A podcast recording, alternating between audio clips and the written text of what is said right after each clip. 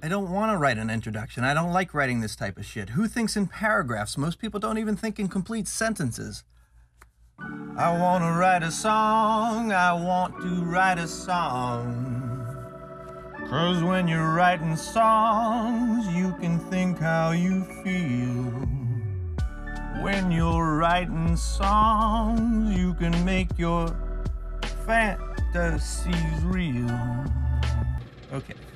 You Be Off Stage, Season 1, Episode 1. Uh...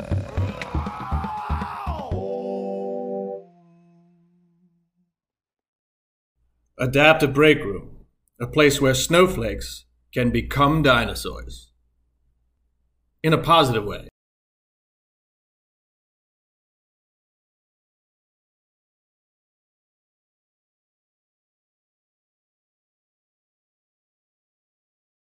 Why is technology a good thing?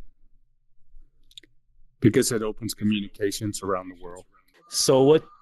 So what's uh, great about technology? Technology is a good thing.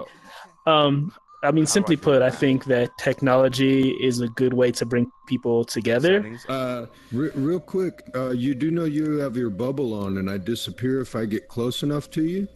Oh, I do. Okay, there we go. Cool. I mean, that seems kind of a cliche, but if you really think about it, without technology, this space wouldn't exist. I don't know anybody here. I would never met you.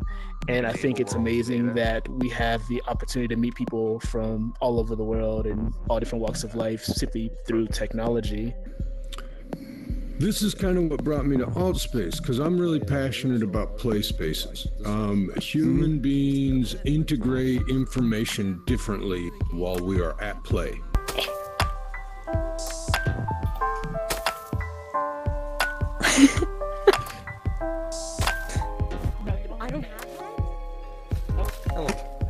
Okay, cool.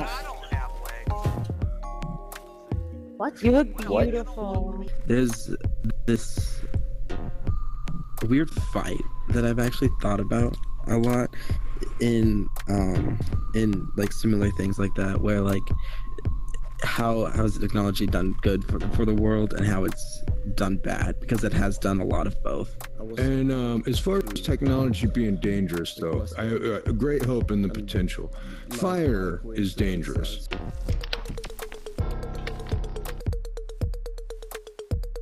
I just don't think that he's organizing this documentary very well. He's doing everything out of old. He claims to be a strategic type of thinker, but I don't see any evidence of it. He cla- claims to be an empirical thinker as well, an experimenter. But if you ask me, he's too whimsical. He's too whimsical to make it in business. He's too whimsical and flighty and capricious. Capricious Chris, that's what they used to call him. C squared. We are still establishing the rules of this documentary. Be patient. I'm not. I'm not sure whether or not it's going to have a, a good effect on how the human being moves its way through um, reality and history into the future. Technology, the way it's being used right now, might be quite detrimental to the human soul. Anything but Ready Player One. If, if Ready Player One is your favorite movie about technology, you have to say that's number one and then give us number two. Because everybody in here seems to say Ready Player One. Right, okay, so based on what I've said, I'm not going to tell you what my um, favourite technological movie is. I'm going to ask to you guess? what you think. You have to guess what my my movie is. And I think There's- you know already. You know. You know what it is. The Matrix. Of course it is, yes. Yeah, mine too. Lawn Lawnmower Man. Um, I'm gonna cheat a little bit. You said movie, um, but actually, can I say TV show? Black Mirror. I know that that's a very popular show, and it's yeah, and it's and it's yeah. a long time, but I gotta say, Ready Player One was like, I'm I'm a, I'm a 40 year old dude that was raised playing video games, so there's this aspect of that game of it being like the fruition of all of our uh, it could be type of rants we went on as kids.